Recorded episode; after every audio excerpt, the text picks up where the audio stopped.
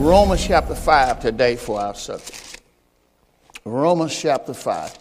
I'm going to be reading this Romans chapter 5, start with verse 12, but I just want to go right to one verse.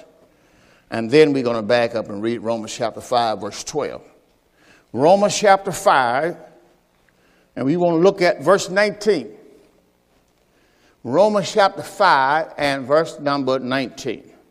For as by one man's disobedience, many were made sinners. So by the obedience of one man shall many be made righteous. So we are talking about the revelation of one man's obedience. Say that with me. The revelation of one man obedience. Now you got to understand something. Only one man obeyed God. In all of the Old Testament, the whole Old Testament, only one man obeyed God. God had to come here himself and keep his own word. And because of his obedience, you have obtained salvation. Now, watch how it sounds when you hear somebody say, Oh, yeah, I was saved because I was water baptized in Jesus' name. Now, the Lord know He's the only one who obeyed the whole old covenant for you to be saved. Let me, let me read this out of the NLT. We're going to start reading that out NLT, but we're going to start reading with verse 12. Uh, we're going to go back to Romans chapter 5, verse 12. I got my NLT today. Uh, we're going to start reading that. Romans chapter 5. Last week I read out the good news, which I like reading out of, but the NLT kind of spoiled me. Romans chapter 5.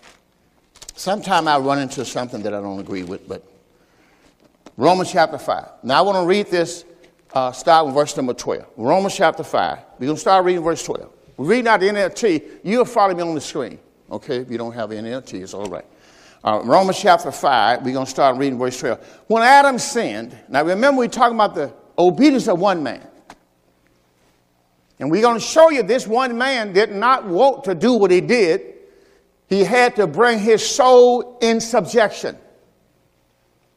Because remember, when I told you this morning, Isaiah chapter 53, and we're going to look at that later on, verse 10, 11, and 12. He made his soul an offering for sin. Now, just tell you, I'm showing you how you would say, God had to come here, put on flesh, so he can have a soul, so he could die. So, through him doing that, he can make his soul an offering for your sin. And yet people say, I was saved by different ways. Only one man saved you. So you need to receive what he has done, else your soul would burn in hell. That, that is, that is, it's not hard. Like the woman said, it's not complicated. All right, Romans chapter 5. Well, I'm reading out the good news. I'm NLT, I'm sorry. When Adam sinned, comma, sin entered the world Adam's sin brought death. So death spread to everyone. Now, everyone had sinned. Yes, people, sin even became the law. I'm sorry, yes, people sinned even before the law was given. But it was not counted as sin before there was not a law to break. It's just like about those stop signs out there. You don't want to run them because if you run those stop signs, you break the law. All right? All right. So let's, let's move on. Romans chapter 5 and verse number 14 says, Still, everyone died from the time of Adam to the time of Moses, even those who, died, who did not obey an explicit commandment of God. They did not obey God's commandment, as Adam did. Now, Adam is a symbol, a right, a representative of Christ, a representation of Christ, who was yet to come. But there's a difference between Adam's sin and God's gracious gift. Now, that's what he's going to compare in this whole chapter Adam's sin and God's gracious gift. Say that with me. Adam's sin and God gracious gift. Right. So you're going to have to see. That is what he comparing. Always how Paul taught, he compares spiritual thing with spiritual thing. So he's going to take what Adam did and show you what Christ did. Adam got you in sin, Christ got you out of sin. All right, that's what he's showing you. Uh, that's Romans chapter 5. We in verse number uh, 15 again. But there's a great difference between Adam's sin and God's gracious gift. For sin of this one man, see that? It was sin by one man. You did not become a sinner because of what you did. You became a sinner because what Adam did. All right. But there's a great difference between Adam's sin and God's gracious gift. The sin of this one man, Adam, brought death to many. Matter of fact, brought death to all. But even greater is God's wonderful grace and his gift of forgiveness to many through this other man, Jesus Christ. I'm reading it because he's going to tell you this gift that God gave you was a gift of forgiveness. See, you didn't do anything. You didn't get baptized in water in Jesus' name to be forgiven. God forgave you on the cross, and I'm going to show you in the Word. And plus, everybody know what He said on the cross: Father, forgive them, plain and simple. And yet, people tell you you get baptized in water in Jesus' name and get forgiveness of sin. You can't get forgiveness of sin. It's already happened 2,000 years ago. All right, let's move on.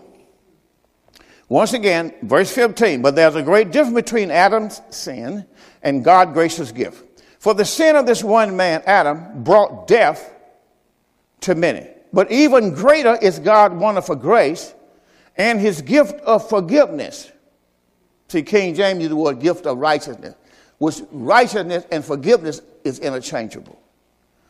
For to many, through this one man, Jesus Christ, and the result of God's gracious gift is very difficult for the result of that one man's sin.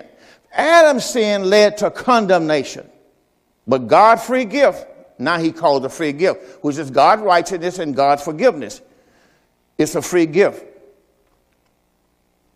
This free gift led our being made right with God. That's how God made us right with God. Even though we are guilty of many sins, the sin of this one man, Adam, caused death to rule over many.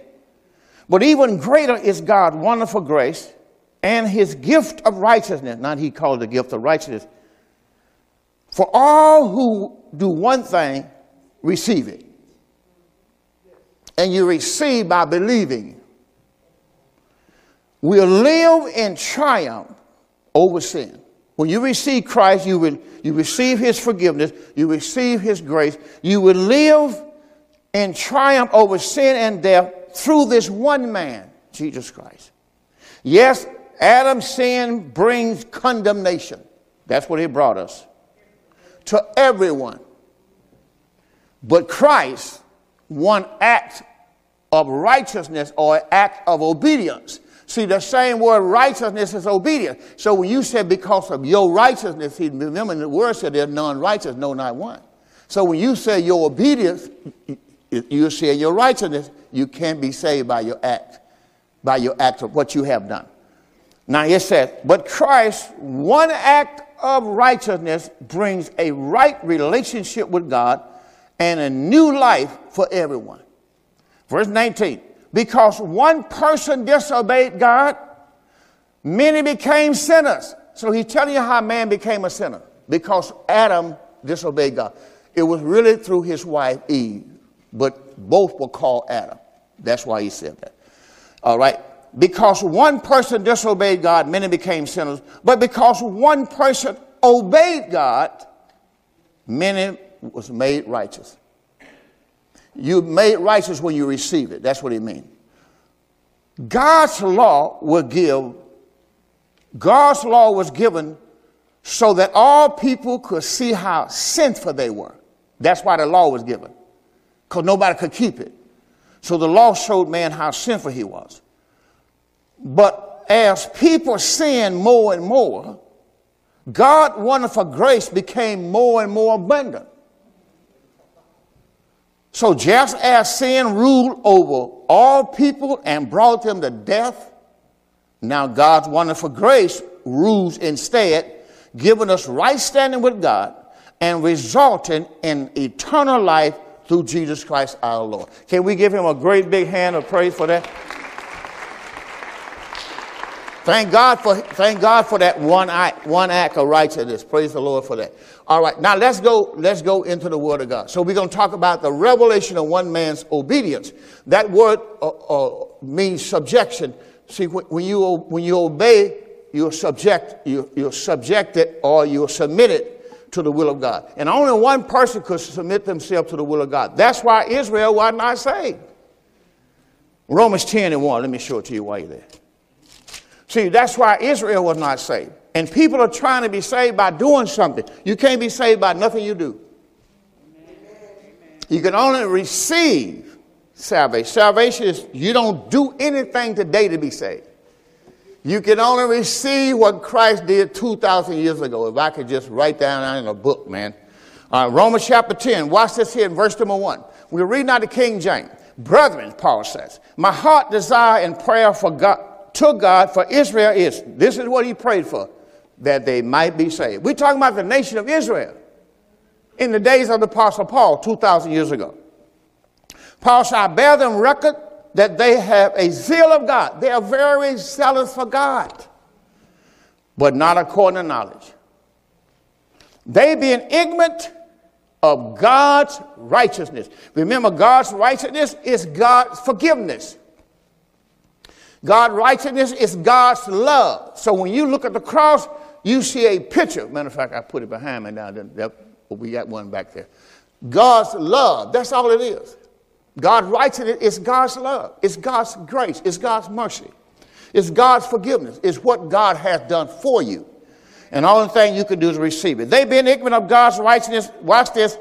Going about to establish their own righteousness. That's what Israel did going about to establish their own righteousness and have not yet submitted. That it would is. See, that word submitted is the same word as subjection, submitting to one's control. They have not yet submitted to the will of God, to the authority of God. They did the same thing. All you can do is submit yourself to what God's already done. They did not submit themselves to God's righteousness. That's what they didn't do. Christ, the next verse. Christ is the end of the law for righteousness. Nobody else can be righteous because of what they do. Christ is the end of righteousness to everyone that believes. Ain't that right? Say, Christ, Christ is the end of the law, the law. for righteousness. so you can't be righteous of doing anything anymore. All right, you have to believe now. All right, now with that, with that in mind, we're going to go. Now let's go to the Gospel of St. John, chapter 11. The Gospel of John, chapter number 11. The Gospel of John, chapter number 11.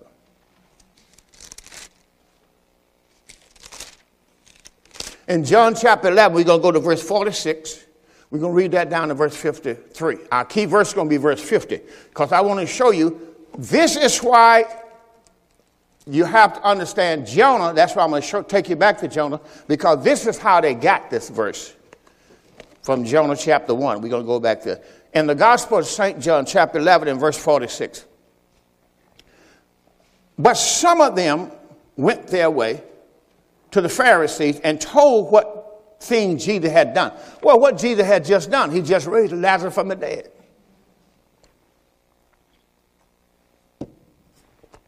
So people was watching Jesus all the time.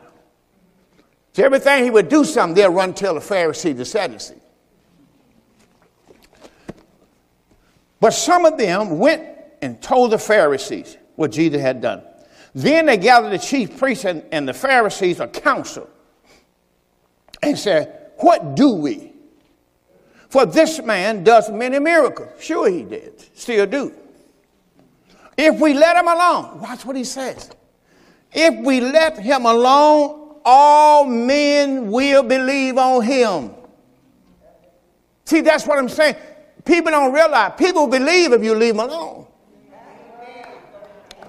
That's what, that's what he said. If we leave this man alone, just let him hear the word, everybody believe. So you have to understand the only reason people don't believe is people don't leave them alone. See, that could be going on in your house. You wonder why people ain't saved in your house? Leave them alone. You just need to live the life before them. And they'll see your good work. That's what Christ told you to do. He said, Let your light so shine. That's what he told Israel. Let your light be shine before them. Let people see you live. Let them see Christ in you. Hallelujah. All right, watch this. In verse number 49, I'm sorry, 48, if we let him alone, all men will believe on him. I like that. And then the next thing going to happen is not just all men going to believe on him, then the Romans are going to come and take away our temple. That what I place there is our temple. They're going to come and destroy our temple and take our and destroy our nation. That's what he says in, in other verses. They're going to come and destroy our temple and destroy, other, destroy our nation. If we let this man alone. See, we need to just turn this man over to the Lord and get the Romans off our back. Turn this man over to the Romans and get, the, and get them off our back. Because that's why, that's why everything is stirred up around here, that man right there. We let him alone, all these folk will turn to God. Watch what he says. And verse number 50. I'm sorry, 49. And one of them named Caiaphas, which was a high priest, that same year said to them, You know nothing at all. Let me tell you what the word said. You don't consider that it is expedient for us that one man, somebody say one man, yeah, one man should die for the people. You got to understand that. One man shall die for the people, and that the whole nation perish not.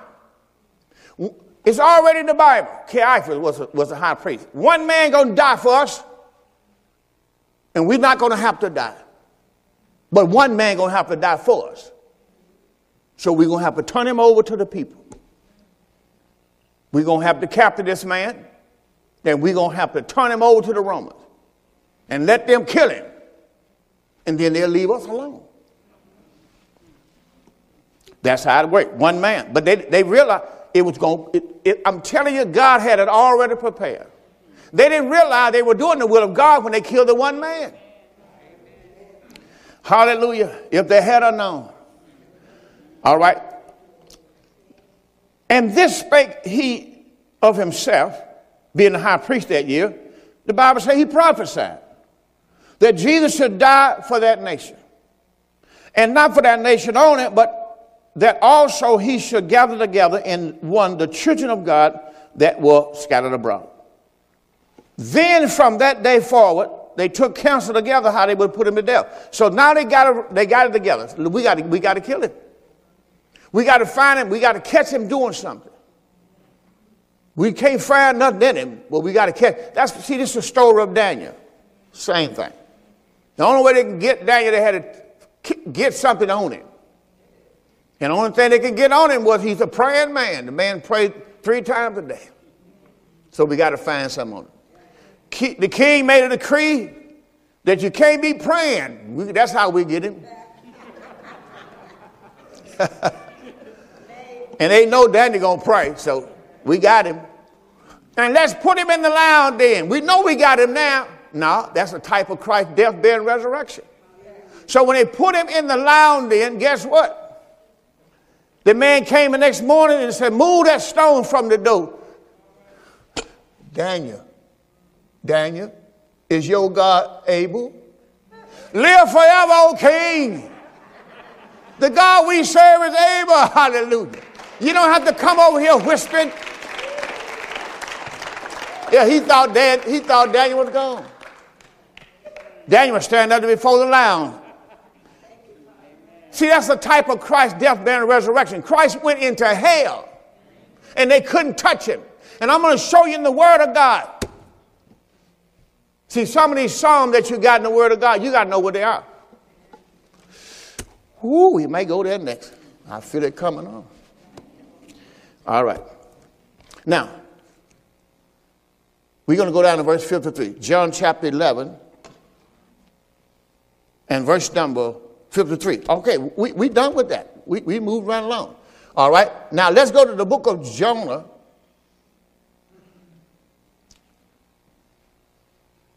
Chapter 1. All right. Now you can go to Malachi and back up, or you can go to Daniel, go forward.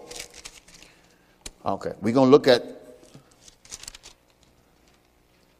Jonah chapter number 1, and we're going to start reading verse 11. We're going to read that down to verse 17. All this is good, so I'm not going to be able to read it all. You have to do it yourself. Jonah chapter 1. Now, we're going to do King James in verse 11. Now, this is the same thing happened to Christ. See, all of these pictures, uh, that's why one of my favorite verses is, is John chapter 5, verse 39. You want to write that down. We're not going to be able to go to it now. But he says, Search the scripture. In them you think you have eternal life, but they are they that testify of me. So when you go back and read Daniel, Daniel's testifying of Christ. He's telling you what they're going to do to Christ. They're going to put him in the hell three days, and three nights. He's going to rise from the dead. So that's what the lions were. So when you read Psalm 22, you will see the lounge. They gap up on me. They all this stuff. The lion. The lion was a type of devils. That's why Christ was the lion of the tribe of Judah. Praise God. All right. Jonah chapter 1. Now we're going to see Jonah. Jonah did not want to go and preach. Now we're going to show you why Christ preached to Israel. See, he's, he's a type of Jonah. But Nineveh going to repent. And they're going to be saved. But Christ's going to preach to Israel, and they're not going to be saved. They're going to reject it. So that's how you got to understand how it works. So he's preaching. Jonah went to Nineveh and preached because he knew God was merciful. And he know if I go preaching to him, God gonna forgive him. And he wants to see him killed. Now, Nineveh's a type also of Israel. Jonah's a type of Christ. So let's read the story. All right. Then said they unto him, What shall we do to you? Now remember, they are on a ship. Jonah is running from God. Jonah is on a ship going the wrong way. As a matter of fact, he's supposed to be going to Nineveh. He's going the opposite direction. He went and paid his fare, got on a ship, went down to the bottom of the ship, laid down, and went to sleep. And all of a sudden, God says, Okay, I'm going to have a, some wind blow. Holy Spirit, I want some wind on that water. And all of a sudden, a storm arose. And there Jonah, fast asleep. And, the, and here it is, the, the ship is tossed, tossed. I mean, they're going to be destroyed. These guys are fishermen. And they realized they got somebody on board. Now, you saw that same thing during the ministry of Jesus Christ, where they were fishing and he was on board and he stopped the storm. All right? But watch this here. Now, in Jonah chapter 1, in verse 11, they're going to say, Now, what, we, what shall we do? The sea, to calm the sea. Now, the sea here is all of the people at that time who wanted to destroy Israel. Romans, the Roman nation. They're going to come, they're going to destroy our city. How are we going to stop this thing? The sea. How are we going to calm the people down? The sea is angry and tempestuous. And he said to them, I'm going to tell you what y'all do. I'm going to show y'all how to stop this stuff. Oh, sleeper, call on your God. I'm going to tell y'all how to stop this storm. You take me, throw me overboard, and your storm going to stop. Oh, man, we, we, come on, you talking foolish stuff here, man. You throw, your, throw out here, you're going to die. Don't you see that storm? I'm telling you. The storm is not going to stop. The storm is from the Lord. And it only happened because I'm on this boat. So you be very careful who you have riding your boat. and, and they took Jonah. Watch this. Now here's the story. See, that's why I say you got to read it all yourself. It's so good. Jonah said, Take me up, cast me forth into the sea.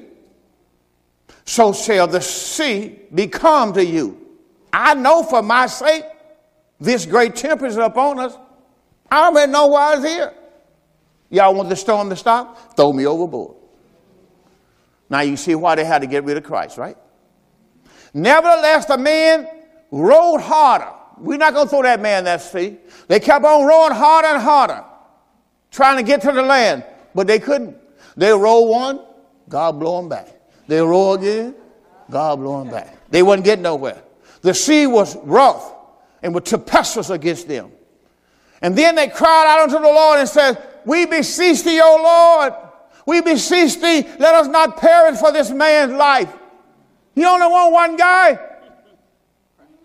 Lay not, lay not innocent blood upon us. Upon us is innocent blood. Thou, O Lord, hast done as thou hast pleased. So they took Jonah up. Type of the crucifixion. So they took Jonah up, cast him forth into the sea. And they cast them into the sea, and guess what? And the sea ceased from her raging. One time I preached this and I asked the question Do you have a Jonah in your house? But that, that, I moved. That was back then, okay? then the men feared the Lord exceedingly, and they offered a sacrifice to the Lord and they made vows. Now, what? The next part. Now, the Lord had prepared a great fish. Now, remember, you're looking at Old Testament fish, but he was a tomb in the New Covenant. Somebody had already a tomb that was already ready, but nobody in it. The Bible calls it a new tomb, a great fish and it swallowed up Jonah. They put Christ in the tomb. And Jonah was in the belly in the tomb three days and three nights. Everybody understand that now? All right, so that's why you have to know what it means. All right. Then Jonah prayed, showing you how to get out the, the wheel's belly. Show you what happened when Christ was when Christ was even in the tomb. Then Jonah prayed unto the Lord God, his God, out of the fierce belly. I don't know about y'all, but that's the best time to pray. Man, you can holler and nobody know what you're saying but you. What you're coming out. That's what you got to understand. And he was in this, the Bible says he was in this whale's belly, crying out and praying. Now, he didn't want to go to Nineveh. Now he's in a whale belly. At the bottom of the sea, that's why David wrote the psalm, If I ascend into hell, thou art there. And he said, I cried by reason of my afflictions unto the Lord, and he heard me. So don't make no difference where you are when you cry out to God. He heard me out of the belly of hell. So I know where he was.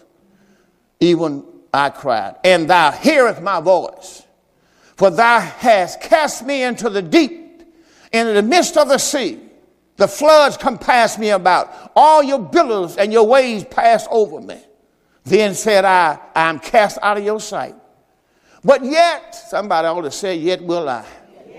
He said, look, I know I'm down here and nobody know I'm here. I'm cast into hell. That's what Christ says when he was in hell, when he was in the belly of hell. Nobody know where I am.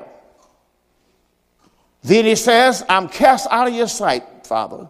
Yet when I look again toward thy holy temple, the waters compass me about, even to the soul.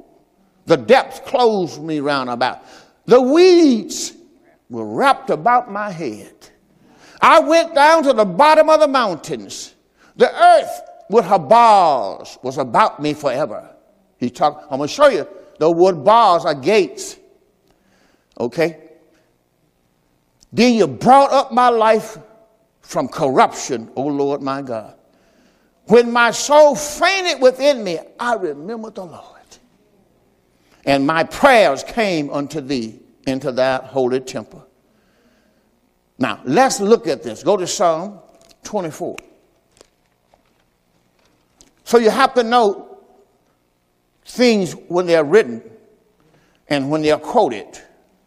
So in Psalm 24, starts out as the earth is the Lord. Now, remember, I told you, you got to always know the earth is Israel. Israel, the promised land, the children of Israel, that is always called the earth. They're called the earth, the world, all that's the same thing.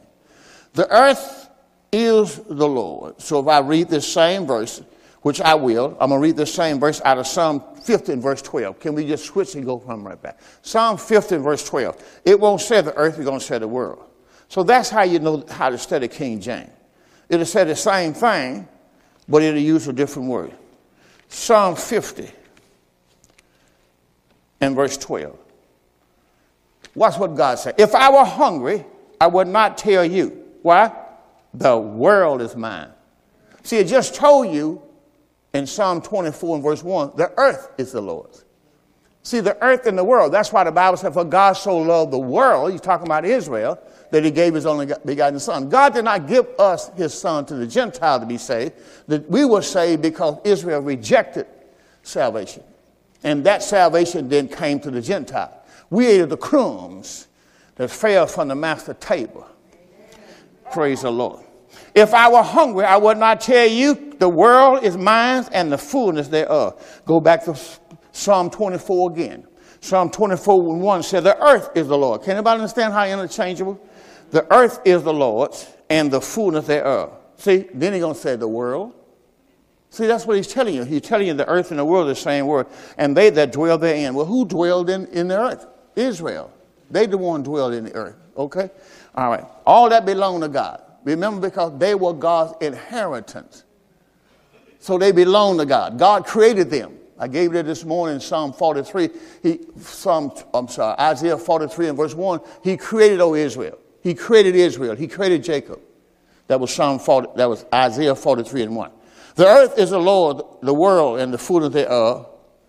For he has founded it upon the seas, established it upon the floods. Who shall ascend into the hill of the Lord? Now he's talking about who's going to ascend into the hill of the Lord. He's talking about into Jerusalem, into the Holy of Holies. Who's going to ascend into the hill of the Lord?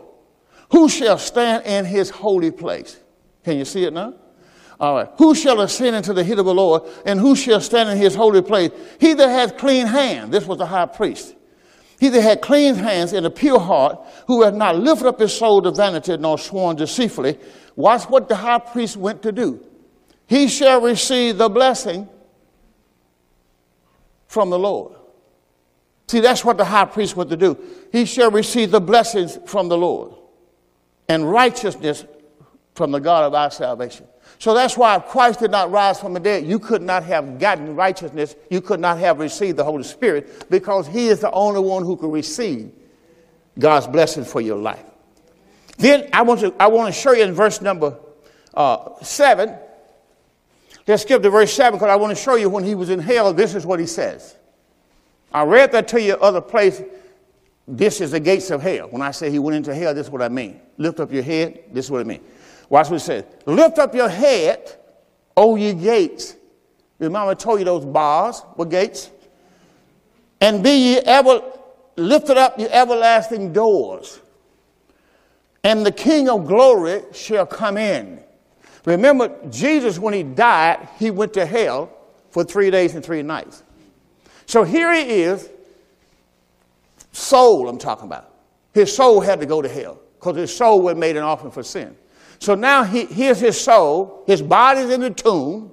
His soul had to go. He gave his spirit back to the Father because his soul had to do it alone. Okay, because Adam represents soul. And the soul that sinned had to die. The wages of sin was death. Death happened to the soul and then to the body. Adam died spiritually, his soul was separated from God, and then, then Adam died physically.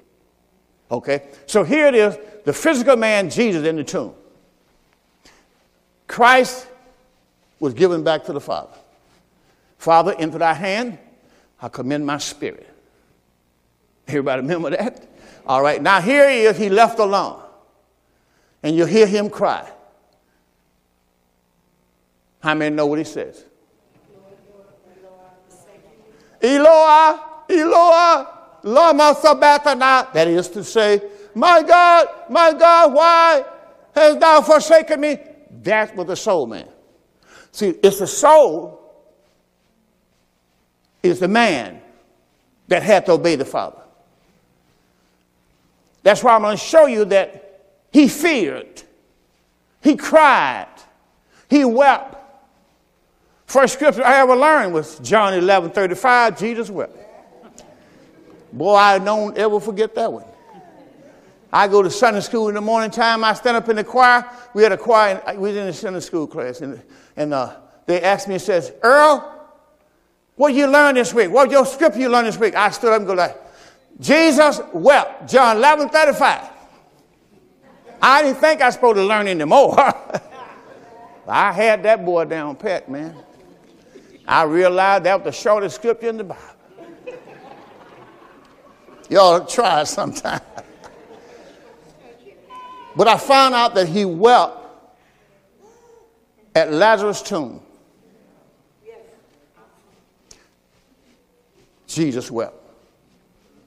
Oh, how he loved him. Jesus wept. And then he wept over Jerusalem. He stood on the hill looking over Jerusalem because he knew Jerusalem was about to be destroyed. And the Bible said he wept. So it's an awesome thing. So, yeah, he did weep. He feared. He prayed. I showed you this morning, he prayed like as it was as great drops of blood was coming from his face. His sweat was like great drops of blood. So it's not like he wanted to die. His soul filled. So I want to show you that part because this is when you say one man obedient. People just take, well, it was God. Yeah, it was God, but also Adam, the soul man, had to pay his own debt to God. The man that sinneth shall die. The wages of sin is death. So he had to go to hell in our place. Here's, here's what he says when he got there Lift up your head, verse 20, verse 7, Psalm 24 and 7. O ye gates, and be lift up your everlasting doors, and the King of glory shall come in. I mean, the devil said, We got him now. We got him. You have a seat right over there.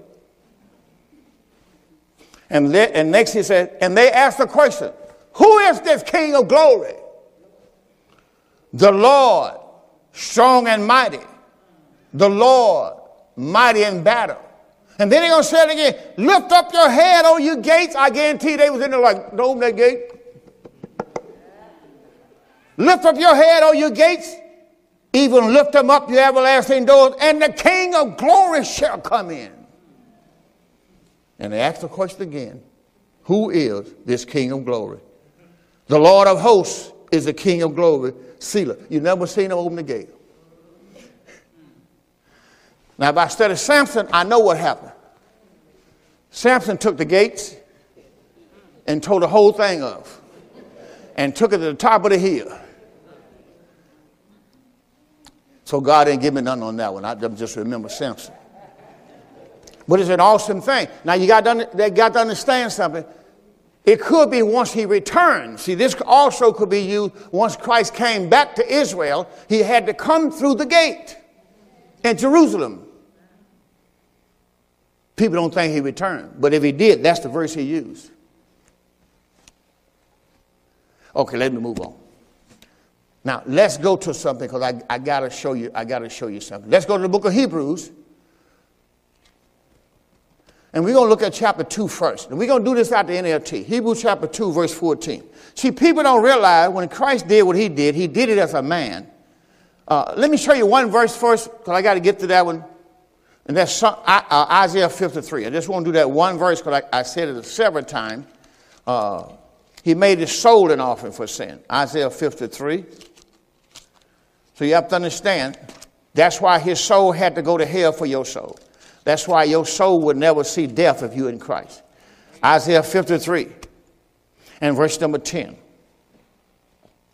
Those two verses out of King James. Isaiah 53, verse 10 and verse 11. Okay, here we go. It says, Yet it pleased the Lord to bruise him. He has put him to grief when thou shalt make his soul an offering for sin. His soul, say his soul, was made an offering for sin. See, you, you, couldn't, you couldn't deal with sin no matter. You don't have anything to deal with sin. You can't wash nobody off with water and get rid of sin. Sin had sin within the soul of man. It was Adam that sinned. When Adam sinned, God said, The day you eat thereof, eat, eat, you shall surely die. So when he ate, he disobeyed God. And sin went into the soul. The curse of sin, let me put that way, went into the soul. And the only way that curse of sin would come out, Christ had to come down the cross for us, become a curse for us, so he can remove the curse out of us. That's the only difference between you and a person not saved. The person not saved still got sin in their heart. See, that's why you read Psalm 51. Thy word have I hid in my heart that I might not sin against thee. Create in me, O Lord, a clean heart. Renew the right spirit within me. Sin must come out of the heart. It's like pulling of a tooth. Only the blood of Christ can wash sin out of your heart. That's Hebrew 9 14. Uh, let's read that. What you, whatever you have up there, let me do that first.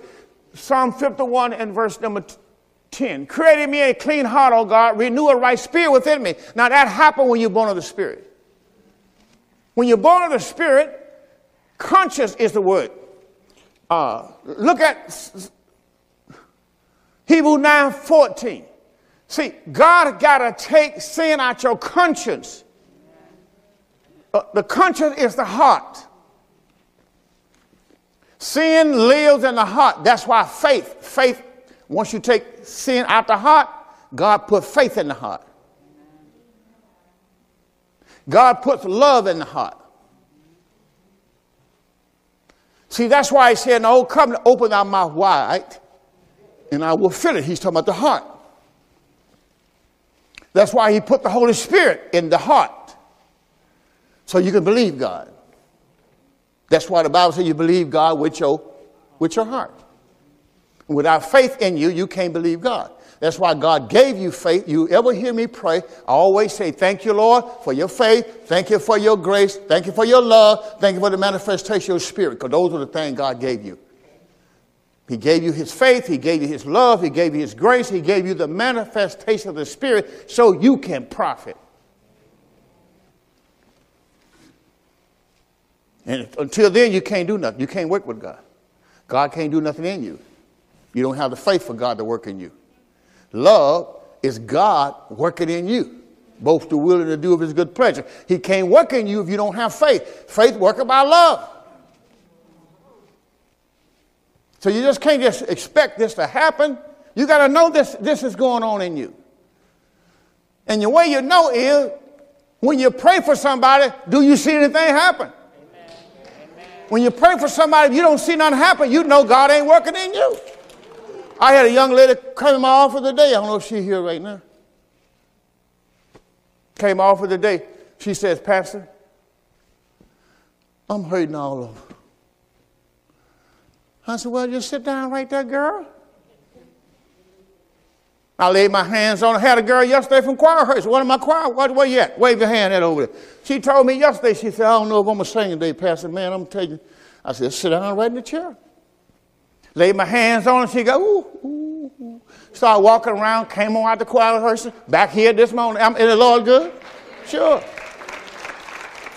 See, that's how you know. That's how you know when you're out of your league. You don't have that measure. See, the gift of God is given in measure. And you have to know when you don't have something. It's just like me getting up there trying to sing. It won't take, it won't take, Bob, it won't take, look, it won't take one minute. You know what you'll say? Crump, come on down. Because you know that ain't me.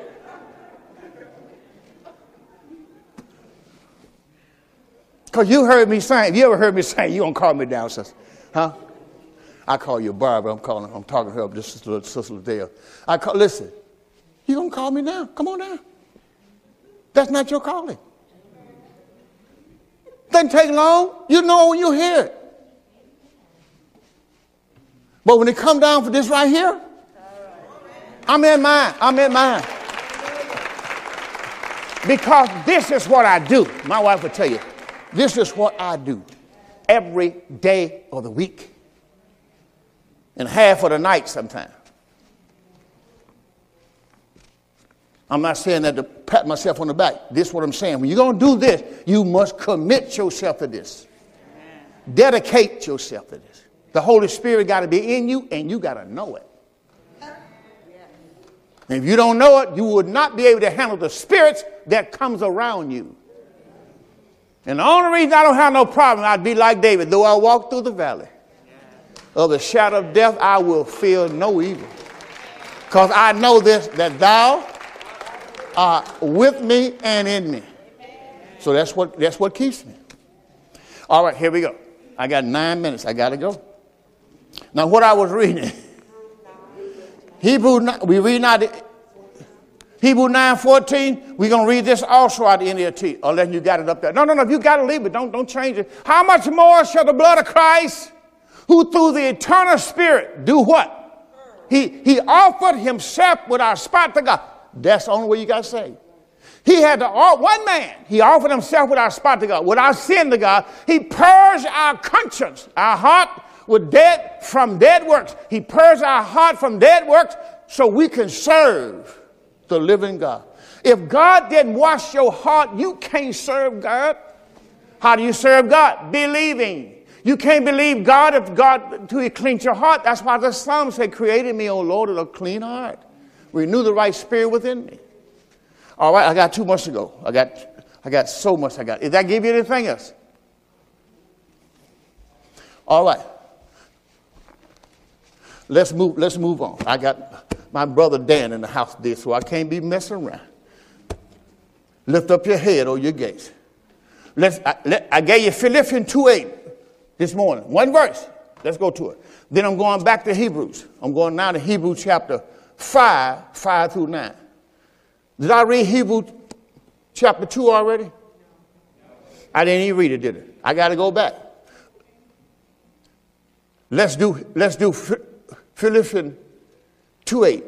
Just one verse out of King James. Then we're going to go to Hebrew, and then we're going to read that out of the NLT. Chapter 2. We're going to go back to Hebrew chapter 2. And we're going to do Hebrew chapter 2, and we're going to look at verse 14 through 18. All right, watch this. Being found in fast as a man, he humbled himself and became obedient. Listen, he found himself in a fleshly body. God discovered that he was in a fleshly body. And then he humbled himself. When he found out in the Word who he was, then he humbled himself. Now that's an awesome thing. And in the Word, it's going to show he has to die on the cross. Now he began to tell other folks what's going to happen to him. He feared, he cried, tears run out of his like great drops of blood in prayer. But yet, when he finished, he said, Thy will be done. He came to do the Father's will, and that saved mankind. Watch this Philippians chapter 2, verse 8.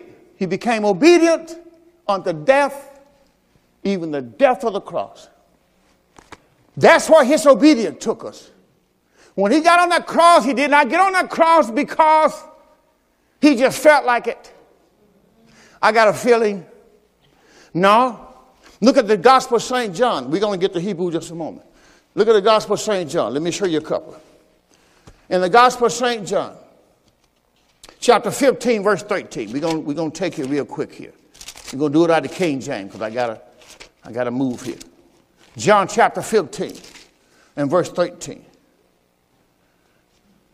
Greater love has no man than this, that a man laid down his life. I said he laid it down. He had to do it willingly. He was a sacrifice. He was a, offering and a sacrifice. Ephesians 5, 1 and 2. He had to be both. He had to be a burnt offering and he had to be a sin offering. A burnt offering told you in Ephesians 1 and 6. Just write them down. I'm not going to be able to go to them. Ephesians 1 and 6, a burnt offering made you acceptable under God. When Christ died on the cross, he died, number one, as a burnt offering. The fire of God's wrath fell on him. It's a burnt offering.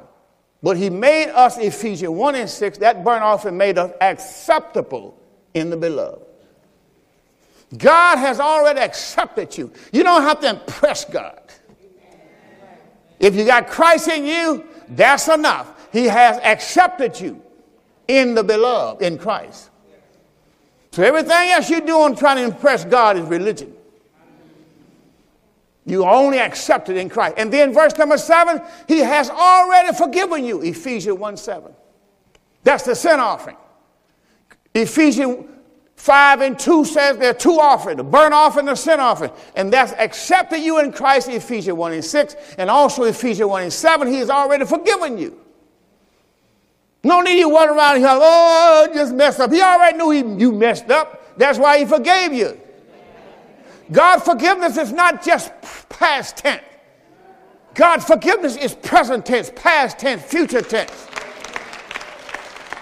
Don't let nobody lie to you. God didn't forgive you just one time. How often shall I forgive? To seven times seven? To no, I meant 70 times seven.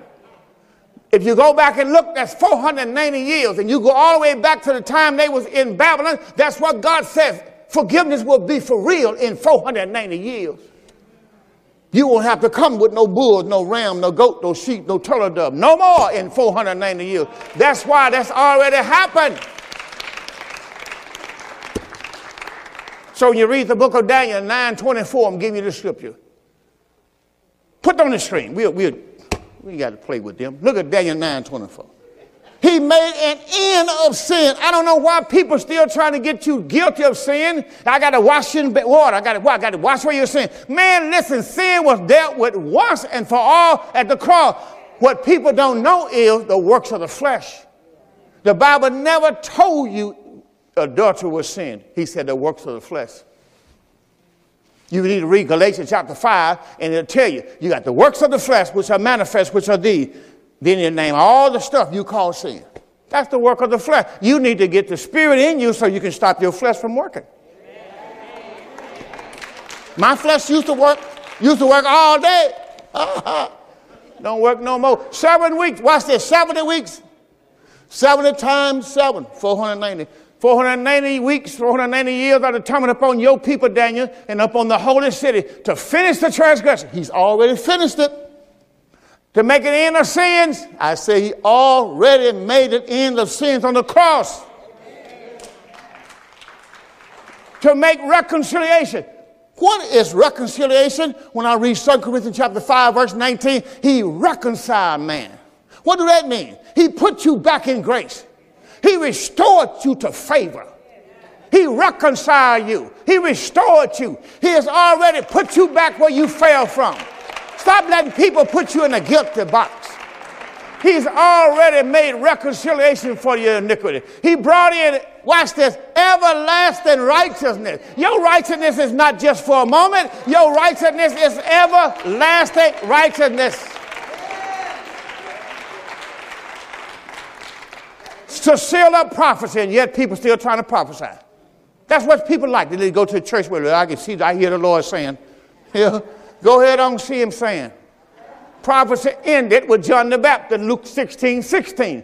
People are not prophesying for you no more. I got the word. You don't have to prophesy to me no more. I got the word. I got the revealed word. I got the truth. But that's what people want. Again, I hear, oh, I, oh, yes, I hear the Lord saying, okay, prophet. I hear him saying too right here. Already written. But see, people fall for this stuff because they want a hot word. They got somebody, I need somebody who got we got a hot word over here. Got what? All kind of stuff to sell it. They sell it. They selling stuff. You can tell when folks selling stuff. Always got it's hot. It's uh, right now. It's right off the all this stuff. All right, let's man, my time is. Let's go to Hebrew. Hebrew chapter 5. Oh my God, NLT, Hebrew 5. I never did two, did I? Oh my God.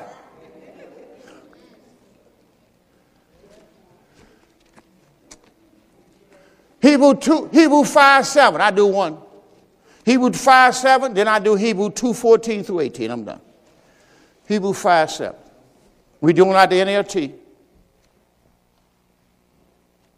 See, the word just never finished. I just give you what I give you, and I, you know. Hebrew 5, 7.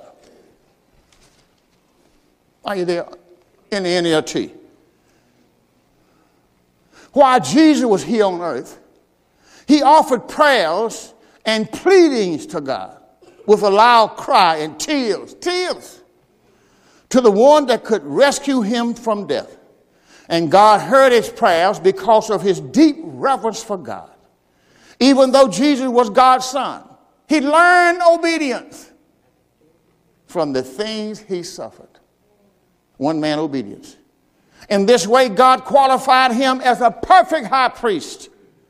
He became the source of eternal salvation. Don't nobody tell you about no water baptism. He became the source of eternal salvation to all them that obey him. Well, how can I obey him? Believe. Amen. Only qualification for you today is believe. Let's go to Hebrew chapter 2, verse 14. Ooh, thank you, Jesus. Hebrew 2, 2 in verse number 14 out of the NLT. Because God's children are human. I'm going to show you why Christ came in the flesh. Hebrew 2 and verse 14 out of the NLT. Here we go. Because God's children are human, human being, he says, made of flesh and blood. The Son also became flesh and blood. For only as a human being could he die. That's why he became a flesh. Because only as a human being could he die. Only by dying, watch this, could he break the power of the devil. Watch this. Who had the power of death he don't have it no more. How, why I know that? Because there's no law. You got to understand. You could, if you look at the order God gave it in. God gave Adam the law. And from the law, once they break it, sin came. And then after sin came, death came. Take away the law, sin had no power. That's why Christ fulfilled the law. When he fulfilled the law, he broke the power of, of death. Death has no more power over you. You never, that's why you've never been under the law. You let folk put you under the law. You tell me something. Whatever you want to say, Reverend, I, I, I hear the Lord saying, uh, this thing come on them. Watch this. For by grace, yes, by God's grace, Jesus chased death for everyone. I'm, re- I'm reading. Uh, I'm re- let, us go. Let's go back to uh, verse nine. I'm sorry. We in Hebrew two nine. I'm going to read one verse. Then we get to close out. Hebrew two nine. We're in the NLT. Are you there? Hebrew two and nine. What what do you what do we what we, we see Jesus, who was given a position a little lower than the angel and became a suffering for death for us. He is now crowned. He is now. Are we going to crown him? You ain't going to crown Jesus. He is now crowned with glory and honor. Yes, God's grace, yes, by God's grace, Jesus tasted death for everyone. You don't ever have to taste death again. You're never going to see it, never going to see hell, never going to see the devil, never going to taste death. And people do not realize what it means to taste death. If you ever watch somebody die, you'll know. I watch people stand up. I watch people absolutely just sit up in the bed. Oh? Mm. I'm going like, huh? What was that? Thank God I was saved, because I'd have ran out of there. But you never have to be worried about it. You have seen people when they die in the Lord, they just close their eyes. Abraham just got up in the bed, closed his eyes, says, okay, I'm gone. Hmm. Moses went up on the mountain, closed his eyes. Hmm. It's an awesome thing when death walk in the room. Huh? Hmm. My time is gone. Let me give me First Corinthians. Get a Lord a big hand.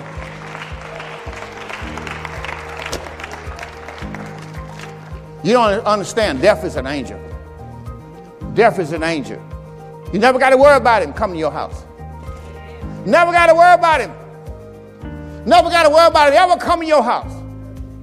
When God gets ready for you, he know where you at. And you'll never have to worry about death taking you out of here.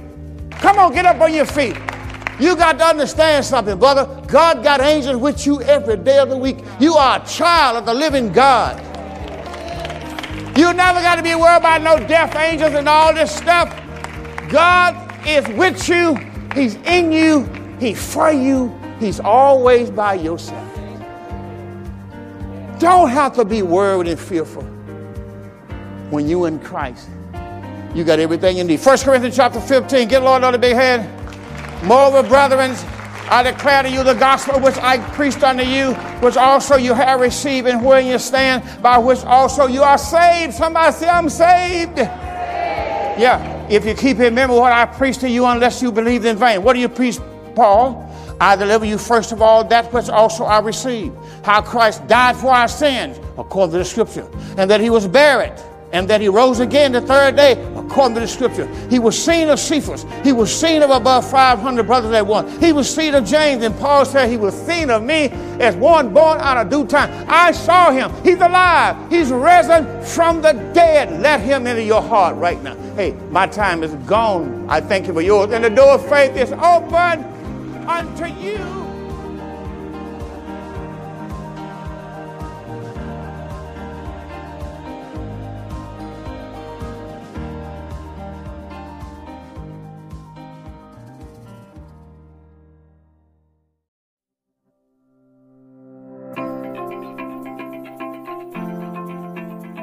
Thank you for listening to the Door of Faith Ministries podcast. I hope this message was a blessing to you, and we look forward to seeing you on the next episode. If you're listening on iTunes, be sure to give us a five star rating. Also, be sure to find us online at www.mydoorfaith.org. That's www.mydoorfaith.org.